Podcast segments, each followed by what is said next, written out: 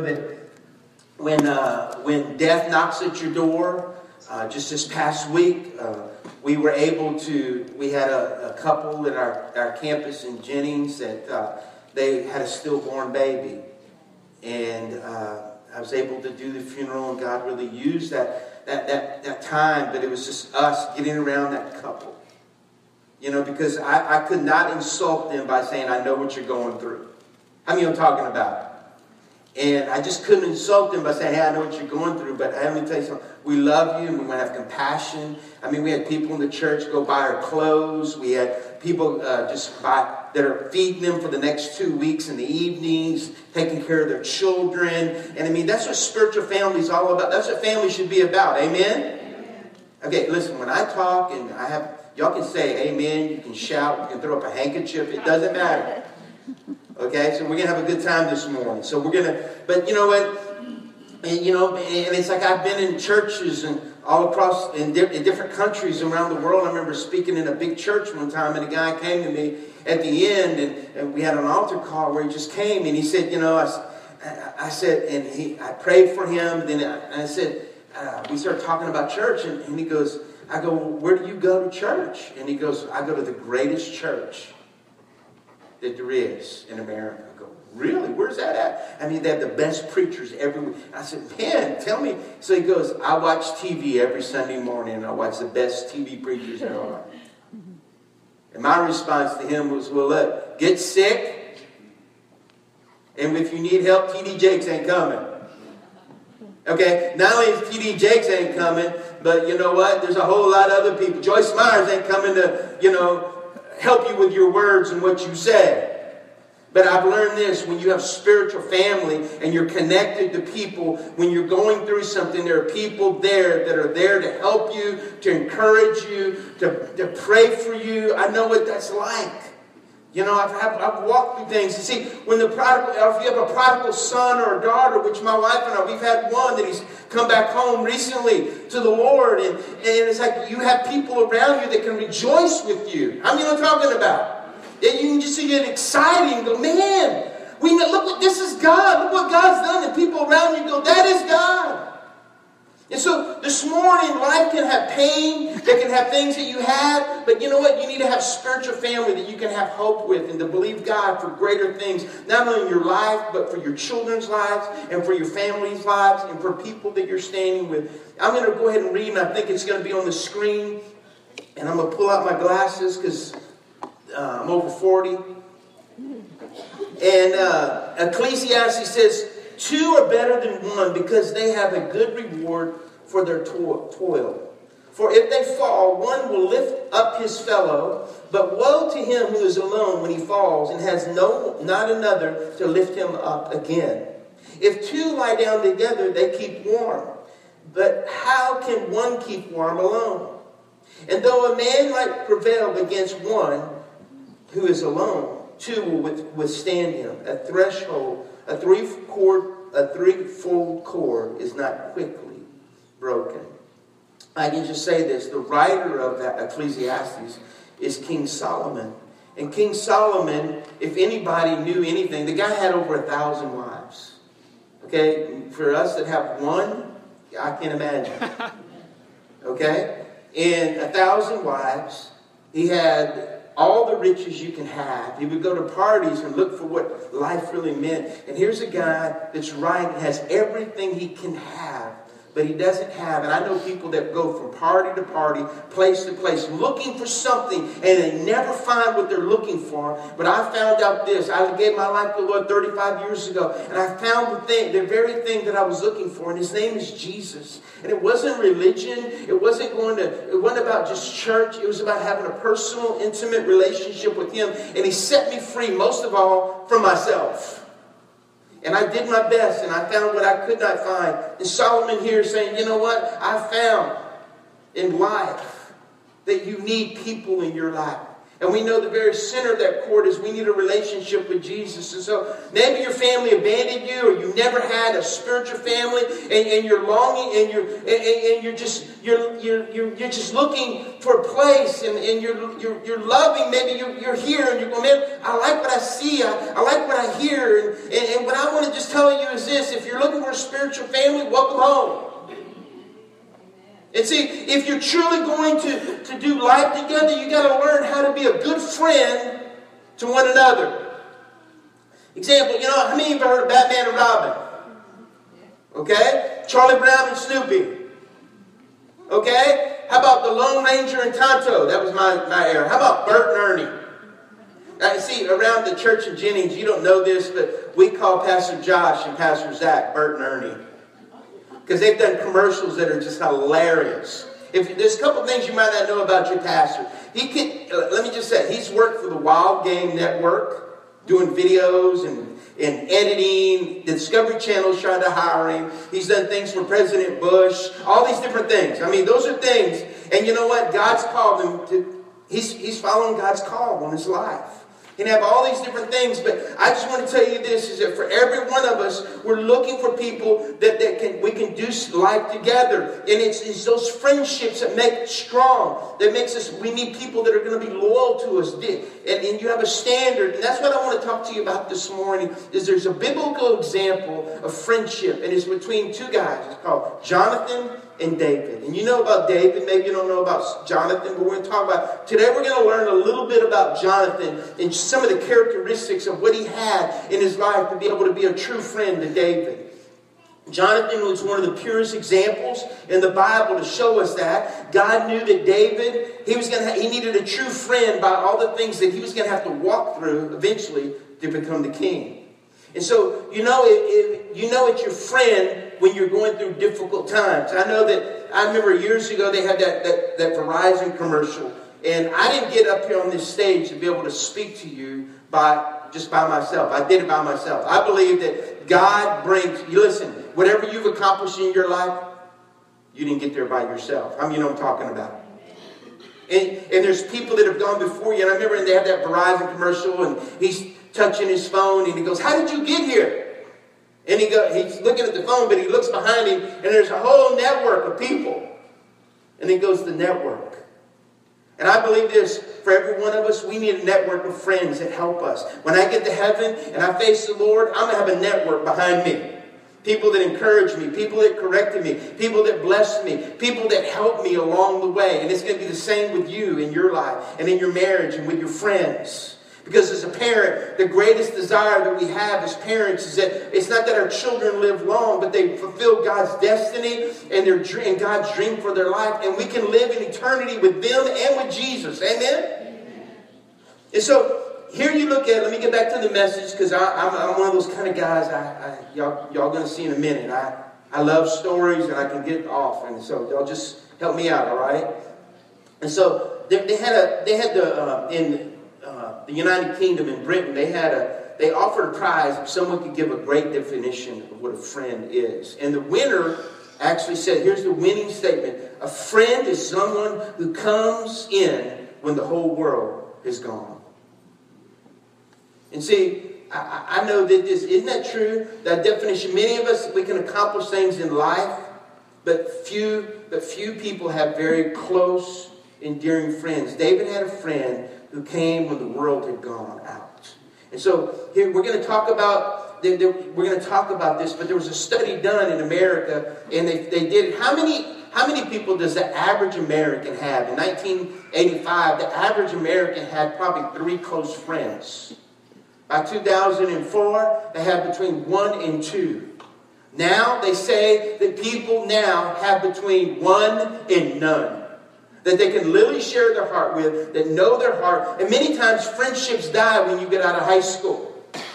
You have close friends when you're younger, and then you start doing your own thing, and things begin to change. And so what happens is that they see that the, the more and more a nation, you know, we look at America, we become more and more isolated because of technology. And, you know, you can go and, and family times, and I've been guilty of this, and I'm not telling you anything. I, will be, we'll be watching something on TV or watching a football game. My wife will walk in because I thought you were watching a football game. Yeah, I am.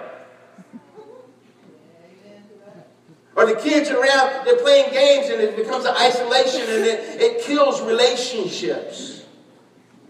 And see, it's, it's about having face to face time. Friends, family, neighbors. Proverbs 18 24, man who has friends must himself be friendly, but there is a friend who sticks closer than a brother. My job is not to get the people to like me. My job is to like people.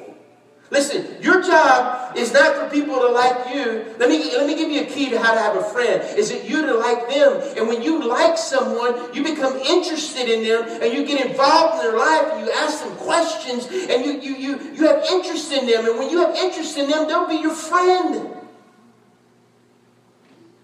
And see, when, when things like that happen, it, it, it's like life. It, it's just like that. People are interested and you'll have friends. My wife goes, Man, you always have friends, Bubba. But can I tell you something? My wife has deep friendships. Deep friendships. You see, if you want to find a friend like Jonathan, you need to cultivate a heart like Jonathan. It starts in the heart. It starts with our decisions. It starts with what we think about the most. You've probably heard the old saying, if you want to have a friend, you got to what? You got to be a friend. You see, well, it's true. If you want to be a friend like Jonathan, you have to cultivate a heart like Jonathan. See, the story of Jonathan, if you'll turn with me to chapter 18 of Samuel, you begin to see how Jonathan and David get connected, and it continues through. Uh, you know, you, you see it in chapter 18 where they first get to meet, and then chapter 23, you begin to see some of the context they have, and then you see in chapter 31 where jo- Jonathan's life, he, he, he actually lays down his life for for his nation and for his father and people. He's, he's always thinking about others, not himself. And let's just read in, in Samuel um, chapter 18, verses 1 through 4. After David had finished talking with Saul, he met Jonathan, the king's son. There was an immediate bond between them, for Jonathan loved David. From the day of Saul kept, uh, kept David with him and wouldn't let him return home. And Jonathan made a solemn pact with David because he loved him as he loved himself. Jonathan sealed the pact by taking off his robe and giving it to David, together with his tunic, his sword, his bow, and his belt. And I'll talk about those in just a little bit. But here's an interesting thing. First of all, you got to know this. The first time Jonathan sees David is just a chapter before. And how many of you know you've heard the story of David and Goliath? Okay? What happens is, here he comes in, he sees this young guy, and Goliath is calling him all these names. He's going, Your mama. Your mama's so big, she got to iron her drawers on the driveway. Your God is all of this. He's saying all this stuff. We're going somewhere, I promise. He's saying all this stuff. And he, he, you can go look at Jefferson. Am I a dog that you come to me with sticks? And David, I love what David said. I, I was doing that. Uh, he comes, I come to you in the name of the Lord God Almighty of Israel. And he throws a rock and he beams him right in the head and he drops dead. And he takes Goliath's sword and chops his own head off with his own sword. And he lifts it up. You think Braveheart is bad. You think, I mean, he lifts up his head and he just goes, ah! And what happens is all the kingdom of the, the Philistines who have been taunting the, the Israel army for 40 days in the valley. He lifts his head because he'd gone in the name of the Lord. And the Israelites are just like, yeah! I'm getting loud. I understand. I saw people. Sorry. I'm going to calm down. I get excited. and see, that's how Jonathan, see, he sees this young guy carrying the head of a giant. He won it by the power of God and hormones. What do you mean hormones? Because, see, King Saul actually promised to give his beautiful daughter to whoever would beat the giant. You tell that to a 15 year old, he's going, oh, Yes, sir. So what happens is that's how he sees him. And people, you know, people are, listen, people aren't knit together just by being around each other. They see people when they stand out in boldness and they stand out in something. Because I realize this great people understand when there's greatness in the room. You see, it's interesting that Jonathan sought David out in order to, to have that friendship. See, re- remember, David was the youngest son of a shepherd who had just been there, gone there to go deliver cheese and some sandwiches to his brother and come back and tell his daddy what was going on in the battle. Remember, you see, Saul, Jonathan, he, when he was the firstborn of the king, he was heir to the throne. He was heir. Everything that was going to was his father's was going to be his. Jonathan saw something in the heart of David. As the son of the king, he could have easily overlooked David. He could have had little insecurity issues and go, you know what, that guy, I'm going to keep him away because he, he looks like he's, he, he's, he can be great. Instead of doing that, but Jonathan, due to his own personal, strong character that he had in his own life and the leadership, he saw the anointing of God in the life of David. You see, and not only did Jonathan see the good in David, but he he looked at him and he saw that David was willing to take risks. And listen to me, you need to write this down, it's not in your notes. Bold, bold declarations require great risk. You can proclaim things. There's a lot of people that say a lot of stuff in life. There's a lot of people that promise you things, but you, let me just tell you something. When you show up and you deliver, it means a whole lot more. Because see, we can make bold declarations, but are you willing to take the risk from those declarations. Now, you don't know this, but 14 years ago, God spoke to my heart that we were going to start a church here in Crowley. But we honored God because my pastor, Pastor Jacob Arans, and I, we prayed. And when we prayed, we said, you know what? There's a godly man here in town, in Crowley, and we're not going to start a campus until he retires or something happens or whatever. And so we made a commitment, and we stuck to that commitment. And we've been, we've been praying. Literally, I get up in Jennings, I go, one day we're going to start a campus. And what Zach was saying this morning is like, not only that, but we started one seven years ago in Eunice. And the cool thing is that we came together and we did a whole project called the Reach Project because God's called us to be a church planting movement that plants churches. And we got together, we have other things. We said, you know, the first thing we're going to do, it's not about buildings, it's always about people. We're going to start a church in Crowley. The first portion of what we raise through this campaign, we're to, we're to push all our chips. Come on, are y'all with me? All our chips to the table, we're to we're gonna bet on God. And so, can I tell you, some, you're here because we prayed for you. We're here because not only did people pray, Listen, don't come to me and say, Pastor Bubba, I was thinking about, you know, I was praying about kind of volunteering, and I said, I'll look at you and go, I've already prayed about it. You need to quit messing around being religious and just do what God's telling you to do. Thanks for all those amens. You see, what happens is, is that Jonathan, you know, he didn't only just see what God, Jonathan extended an invitation. He said, Hey man, I want to enter your world and I want you to enter my world. You see, another episode in their relationship happens in chapter 20. And, and, and, and what happens is, is David, what happens is Saul gets a slow burn in him. He kind of gets jealous of David because when he gets back into town, the, the, all the girls are singing songs and they're saying, Saul kills a thousand. But David kills, kills ten thousands. And all of a sudden, something began to happen in Saul's heart. It's called, I like to call the slow burn. When someone starts to bother you a little bit, all of a sudden you get that slow, you know, anybody know what I'm talking about? You just feel it. Kind of, got a nappy looking head. Everybody likes him, but you know, and we start pulling them apart. We start dissecting and saying, oh, who's them? What can they do? All this stuff. Can I just tell you something? When you look at this portion of scripture, and in this verse, verse 1 in, in 1 Samuel 20, says, what he goes, he's coming to, to Jonathan, what have I done?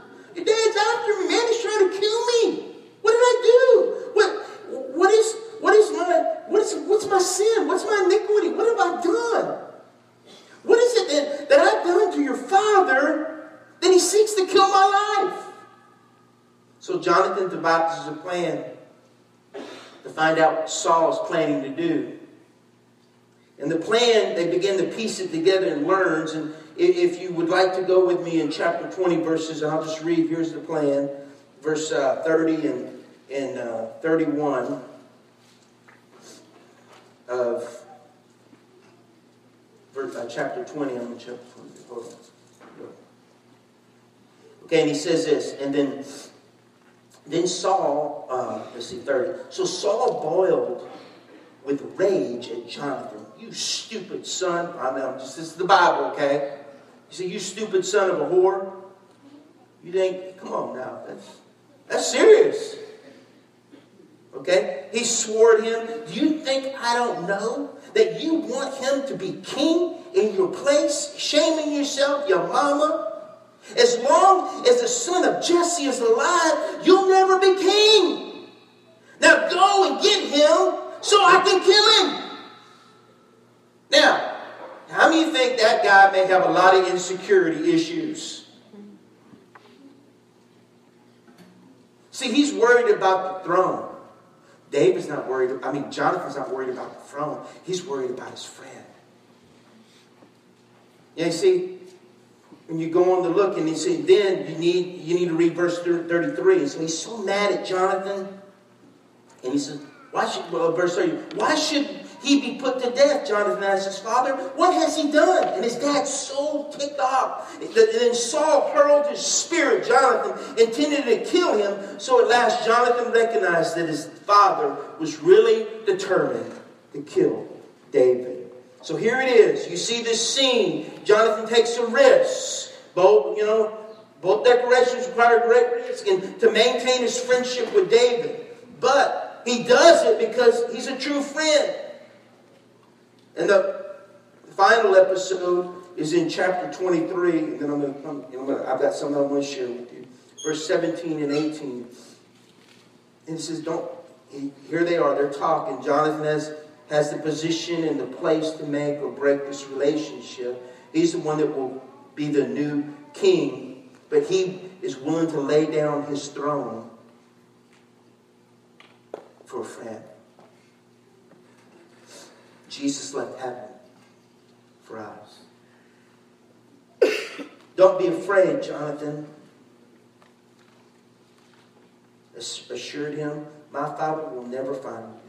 You're going to be the next king of Israel, and I will be next to you, as my father Saul is well aware. So the two of them renewed their solemn pact before the Lord. Then Jonathan returned home while David stayed. You see, he, he's the one, Jonathan's the one who takes the risk to find out if, to be a friend. He's the one who encourages the faith. He's a man, he's the one that encourages the man that we call a man after God's own heart. I want to talk about three characteristics of a friend, then I'm going to be done. Won't be long. First thing is, from it's from the heart and the life of Jonathan. The first thing is you got to learn to be selfless. What does that look like? Samuel chapter 18, verse 4, and Saul, Jonathan took off his robe that, that, that was on him and gave it to David with his armor, even his sword, his bow, and his belt. The beginning of a relationship took place after David killed Goliath, but the first thing that he gave him was a robe. It was a robe. What does a robe have to do with anything?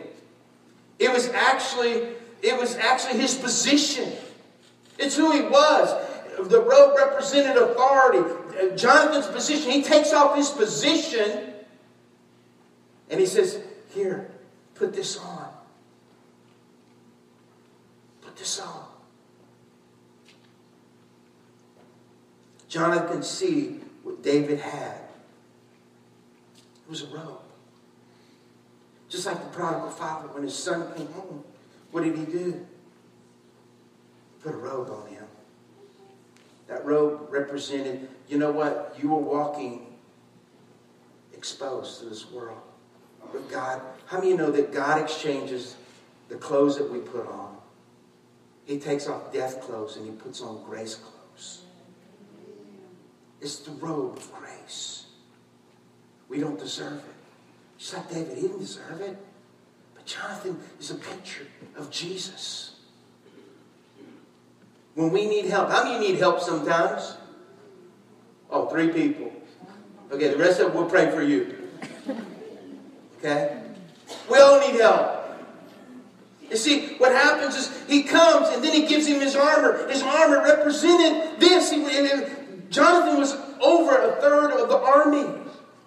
But here, what he, did, he gave him a sword. That sword represented transparency. Here, look, we're going to be real with each other. Because a sword is protection, it's for defense, but it's also for offense. And see, what transparency literally means is that we can be real with each other. Look at me. When I became a Christian, there's one thing I never wanted to do. I didn't want to be religious. Because see, I'll just give you a little bit. My mother was Methodist. My dad was Baptist. His mama was Jehovah Witness. Her mama was charismatic. My mama left my dad and she married another man. He was Catholic. I didn't need religion. I needed out my state of confusion. I went to Catholic school, Episcopal school, public school, got kicked out of all of them. By the time I graduated, I figured it out. I went to 15 different schools. I remember one time, I'm, I'm just sorry to tell you this. I mean, I remember being at Cathedral Carmel in Lafayette, and I was hungry one day, and I took the Eucharist and I ate it. My friend looked at me and goes, Oh my God! He goes, The last time I saw, heard someone do that, they bled from the inside out. I remember the rest of the day I'm going, going to look in the mirror. I remember a guy, he would always, we used to bring us to school. His name was Mr. Mouton. And he, he, had a, a touch by God. He wore the biggest cross. It looked like the cross you would deliver a vampire with around his neck. And he would sing all these songs and stuff. But, but when we got home, he treated his wife like junk. And he beat on his kids. I remember being a kid thinking, okay, that cross, maybe he needs to swallow that cross and let it get down to his heart so it become real. You see, Jesus didn't come to make bad people good. He came to make people that are spiritually dead alive. And that's what he's all about. He sees what people walk through. He sees your condition. And see, I believe this, you know what the sword represents? I need to be transparent. It means I need to just be real. People aren't looking for fake people to help them. Amen? The bow represented provision. Hey, friendship brings transparency and it brings provision when you need it. just does. You see, I believe this for every one of us. Not only that, but are y'all with me? Come on, are y'all with me? Okay, I just want to make sure. Okay, y'all quiet. Am I all right? Look at your neighbor and say, hey, wake up. Okay, look at the other neighbor you didn't want to look at. You too. All right? It's the belt. There's a sword, the bow, and the belt. And the belt represents able to speak truth about what holds everything together. Look at me. The belt represents it. Listen, I, if I didn't wear a belt on these pants this morning, if I bend over, you'd be mooned. I promise you. Okay? I put this belt on because I realized when I could have gone without, but they're getting loose on me. All right? And so, you understand? Truth in a friendship holds everything up. Listen, truth is like this correction brings direction. Are you hearing me? But if you can't receive the correction and you don't see the direction that God is trying to help you with or your pastor, you, you take it as rejection. And there's a lot of people that are walking around with things that they, they, they instead of listening to correction, they're walking, they, they, they, they just, they don't like me. They don't care. I remember one time, I learned truth a couple of different ways. I, I learned the power of electricity when I was about seven years old. My mama kept telling me, she said, don't you touch the plug, don't you touch that plug with your hand when you plug it in, son. And I was wanting to listen to my, my, my Walt Disney album, my 33 and a half. That just dated me a little bit. And I wanted to listen to, you know, Mr. Bluebird on my shoulder. It's a true. Know, all that. You know what I mean? Daniel Boone was man. Had all those songs. I was going to put my album in. And I remember she said, don't put the, yeah, good, mom. I had a revelation of the power of electricity. Because I was a couillon, I couldn't figure it out on my own. See, truth comes. Listen, you're going to learn truth either by revelation or by tribulation. But most of us go through the tribulation before we get the revelation. You see, the thing is, is that it represents, and Jonathan gave David a part of himself. He said, Here's my stuff. Here, what I have, I give you.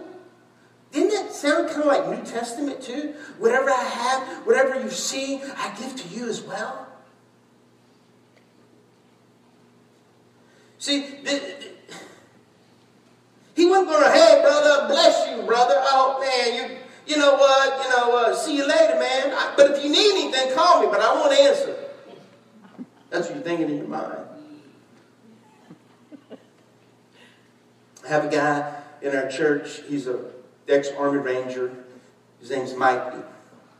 He's been in our church for a while. Him and his wife were actually sleeping together, and not married, and all that. Came to me, gave his life to the Lord, and he said, "I want to get really," because he understood authority. I said, "Mike, how, you want to honor God?" He goes, "Yeah." He said, "Well, let's why don't you honor your future mate?" They moved away, not move, move out, and they honored God because they met Jesus. Are you hearing me? And they ended up honoring God. And every time I finish, get off the phone with Mike, he goes, "Hey, man," he said, "Pastor Bob, if you need anything, just call me. Just call." me. I remember one time I had had surgery because I some of y'all battled cancer for a while, and, and I had, I had, and I'm kind of stubborn. I mean, any of you men like that sometimes? Wives, raise your hand for them. Anyway, just okay. And I remember I was my wife, and she started having this smell in the house. She goes, Papa, it smells like something's dead. And I'm like, ah, baby. And so she goes, it's coming around from where, well, it smells like around the, and you know how guys are, well, baby, it'll go away. And it's really getting bad, and I'm smelling it. I'm like, man, I'm trying to recover from my surgery and all this stuff. And, and all of a sudden, I, I go open the, the our, our uh, dryer vent goes down. We have, we're a house on piers. And so I pull up the vent, and I see a dead cat. And that's where it's come, the smell's coming from in, in, in the house. So I put it back on. What, what'd you see? It's a dead cat. I said, I'm going to get it. She goes, Don't you get it? Don't. Call someone in the church. No, baby, I don't want to bother. I remember, listen, I, I've been like, had my surgery like four or five days, and I, I'm literally stupid, okay? I tried to, I started crawling into my house when she left. And I remember she's, I, I'm crawling and I'm going, what in God's creation are you doing? I mean, I'm hurting. I'm going, oh, oh, I'm going to get that darn cat. And I was like, I can't get that thing. And I remember I called Mikey. Remember, man of God, anything you need. Mikey, I got a dead cat at the vent. No problem, Pastor Bob. And he's skinny too. He's like Zach. Like I mean, he, he's so skinny, you got to tease the hair to make his socks stay up. okay, you know what I mean? That kind of that kind of skinny. All right, and he gets it. That's a friend. You see? And so what happens is one day, think about it, David's counting sheep. The next day, he's in the battle. The next day, he's in the king's court. He's a prince, married to his, the king's daughter. And the next day, the king's trying to murder him. Can you imagine that? It happened just in, I mean, hero, court, I'm going to kill it. So what happens is, are y'all with me?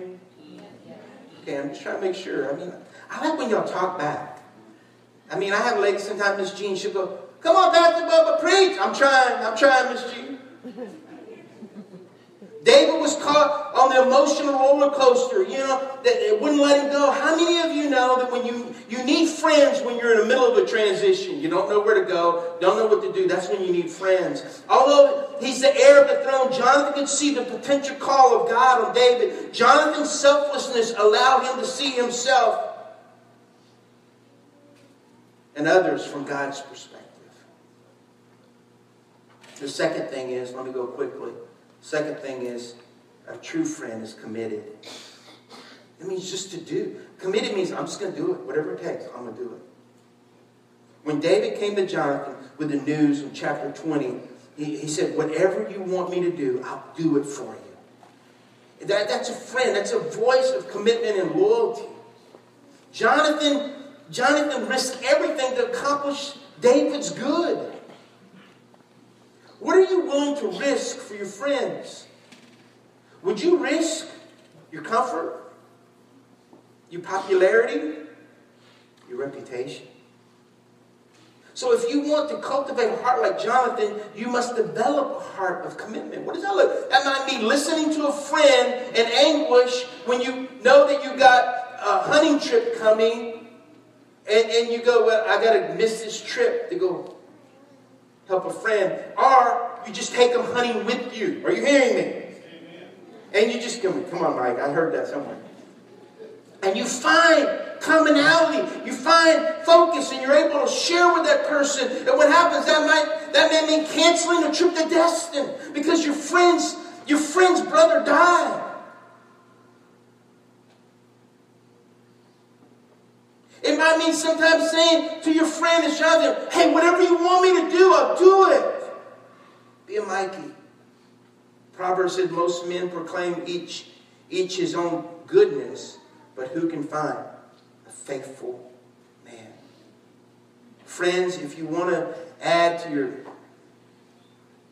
component of your deepest friendships, listen, if you want friends, it's going to change. It's going to take some things for you to change. Christianity is really about change. It's really the picture of when you see someone get married and you look at them and they, they go, I'm marrying the perfect one. I go, yeah, give it two weeks. You're just so. I've done many marriages and I go, we'll see you in a year. And all the people that were there at the wedding will see you in a year and we will see that you have changed. Amen? Marriage just reveals who you are. Christianity, and when you begin to measure yourself by this book, it just shows you who you are and what you need. You see, how could you, how can any of this be done? You know, when you look at this, it's like, you know, he saw, Jonathan saw, man, David needs a friend. I'm committed.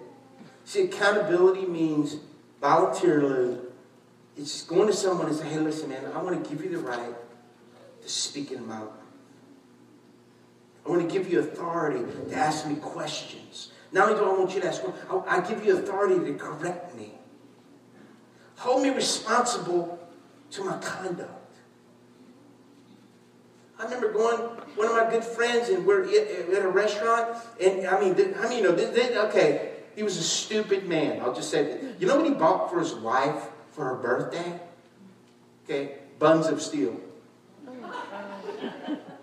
Okay, look at me. I would have had, if I would have given that to my wife, I couldn't have seen out of my right eye for about three weeks. That's not true. She's too sweet. She just gets someone else to do it anyway. And I remember we're sitting at the, the thing, and he's he's dogging his wife right in front of all of us as couples. And I just, I never just go, I'm not going to say his name. And I said, hey, man. I took him to the bathroom. And I just said, bro, you can't do that. That's your wife. What are you doing? You think you're looking good, you think it's funny, but you're embarrassing yourself and you're making yourself more of a smaller man.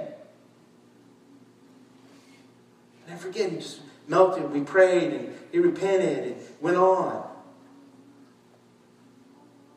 Proverbs 27 17 is iron sharpens iron. So a man, so a man sharpens the countenance of a friend. You know, I've learned this. When you sharpen an iron, sparks fly. Sparks hit things sometimes. And it causes things to happen. You see, Jonathan became accountable to David by making a vow. He said, Man, whatever your father's whatever my father's intentions are, David, I'm here to be with you. I'm here to help you. I'm here to encourage you. I'm here to be your friend. Accountability and friendship depends on a lot about the struggles and the fears you walk through. You may, you may need, let, let me just say, you may need friends to help you to kick a habit that you've developed over a lifetime. You may need a friend to de- help you develop a, a, discipline. You know, when I was a young Christian, I had a guy named Roger, and we and and uh, he didn't like me. Okay, can I just be honest with you? He didn't like me. He come to, he told me. He confessed to me, you know, I just have a problem with you. And he came to me about five times and told me and confessed things. He was jealous, all this other stuff. About the fifth time, I was like, Dan, don't you come and confess to me again. And so I looked at him and I said, hey, why don't we do this? Why don't we just meet every morning at 5.30, every Monday morning at 5.30, and let's pray together. And that's what we did for the next seven months. And he never came back to me again. Because you know what we did? We became friends. We worshiped God together. We loved God together. And it opened up the door for us to be able to speak in each other and to see each other's heart. Does that make sense? Yeah. You see, the last thing is, is that is in, in, number three is encouraging. Just encourage. And, and if you look in, in chapter 23, verse 16 and 17, verse and, and it says, Jonathan went to David and encouraged him to stay strong in his faith in God. Let me just stop it right there. Jonathan encouraged David with his life, not just his words. Jonathan strengthened David. There's a lot of people that will worry with you. That's not what you need. There are people that will just say, hey man, this is what you need. Encouraging means this. Encouragement means this pouring courage into somebody. Pouring courage. You know, I battled cancer for five years. I prayed for a precious brother this morning. He's battling with some of the things I went through. But I can remember when I found out, first thing I did, I got on my knees and said, God, God, I trust you. My wife was there with the doctor here in Crackling. I trust you.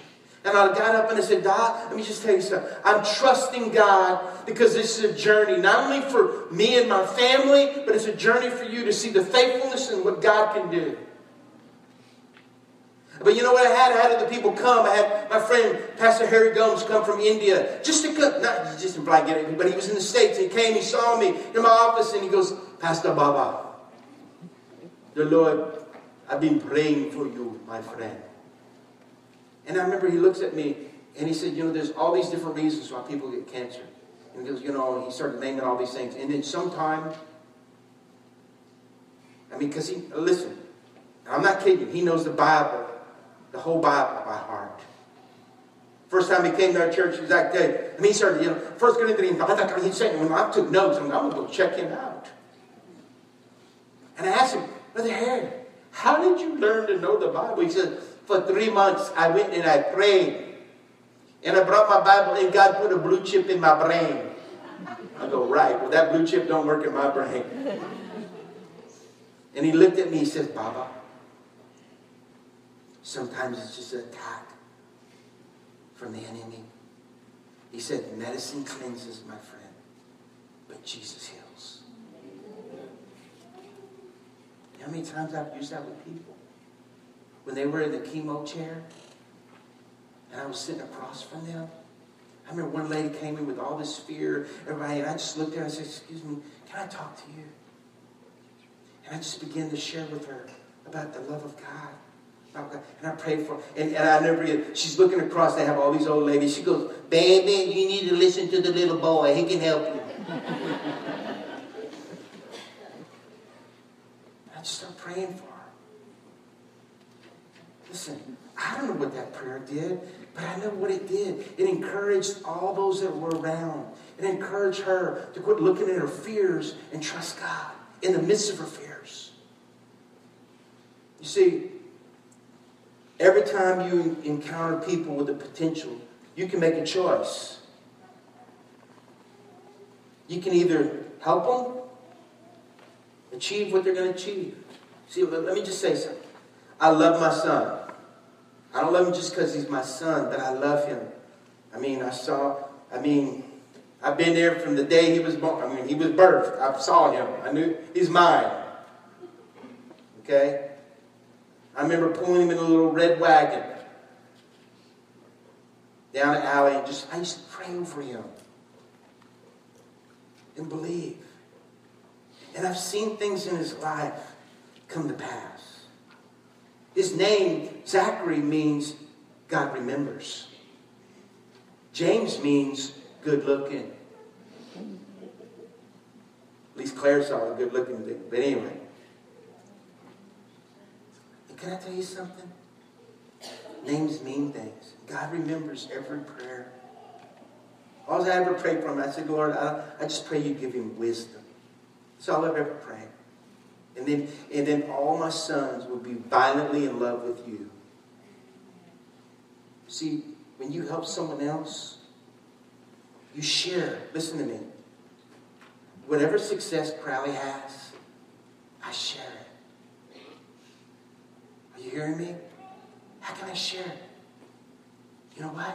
It's because along the way, when Zach's needed help, when he's been discouraged, when he's been down, his success is my success. Your success is our success. Are you hearing what I'm saying? Your success. We didn't invest just to go, well, we're going to throw out money and let's see what God does. You know, check it out. There you go. That's not what we did. We said, let's, let's love people. Let's reach people. Let's build lives. Let's encourage. And see, I'm here. All I'm here today to do is this guy. Guys, here it is. Let me just say, I want you to learn to be selfless in God toward people around you. Because that's contagious. People love people that are interested in them. And be committed to your walk with the Lord. That means getting up, spending time with Jesus. Means reading your Bible. Don't just look at it. Open it up. Read it. Let it affect you. Be committed to be a friend.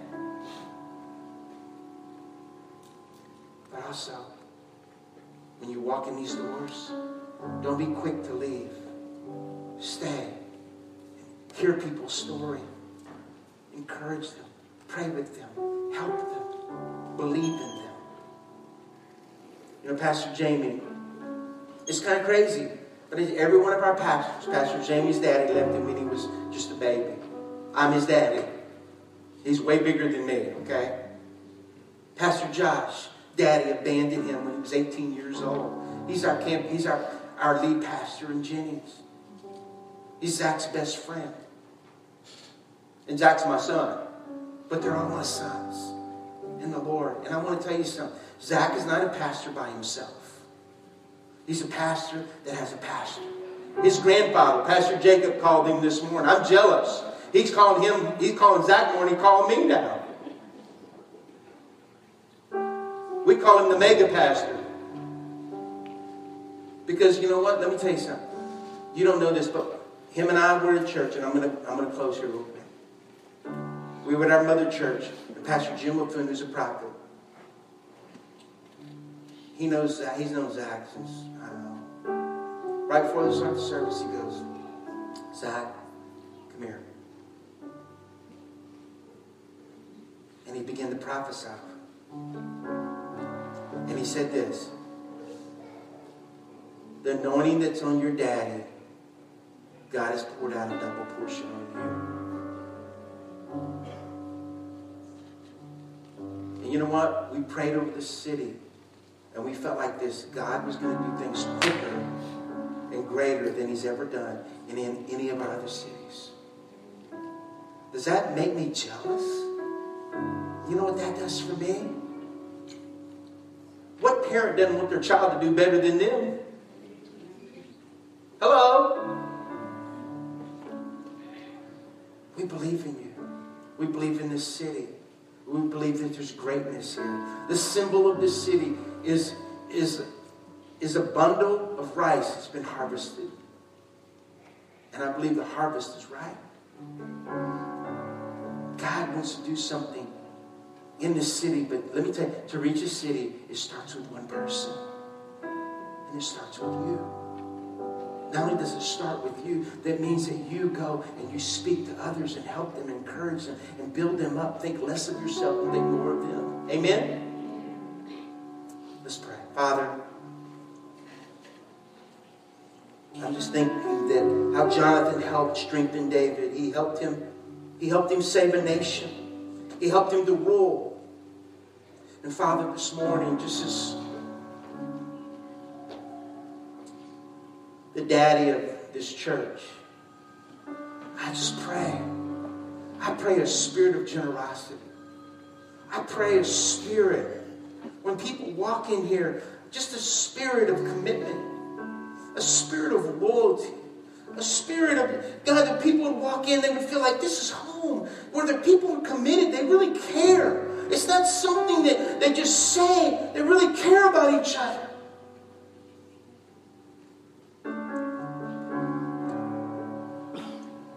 People would say, when I walk out, I'm always encouraged. I pray this over every person. I pray this over this church. In Jesus' name. Amen. As Zach's coming, I want to say one more thing. You know, this week, just to let you know, this week I was in a an antique store. And they have a lady there that we've been ministering for years. She just loves us. We started talking about the little baby that was they were stillborn. I began to share with her what I shared with them. She began to weep. And I said, I said, Polly, can I just pray for you? And I prayed for her. She looked at me. She said, you know, Bubba, you know what? I, I just want to say this. Y'all are the greatest blessing that has ever come into this town. Y'all are alive. And you care. And you're real. Listen to me. I believe this. Wherever you're at, it always starts with one step saying, Today's the day. I just got to be real. I got to be real with myself. I need to be real with my God. I need Him in my life. He's the only one that can change me from the inside out. Look at me. I want to proclaim this to you. Jesus loves you. Not only does He love you, but He's for you. He's come to give life and give it abundant. He said, you know, if, how do you know if you love God? The Bible says, if you keep my words or my commands, you love me. The Bible says that He's come to give life and give it more abundantly. He insists that you enjoy His life. Not His religion, His life. But the enemies come to rob, kill, and destroy. And we want you to know this. this what, we want this to be a place where people come and they feel like, hey, there's life here. Help me. They won't judge me. They may correct me, but it's only to direct me for what God has for my life. Hey, love you. God bless you. And believe in God's greatest for you.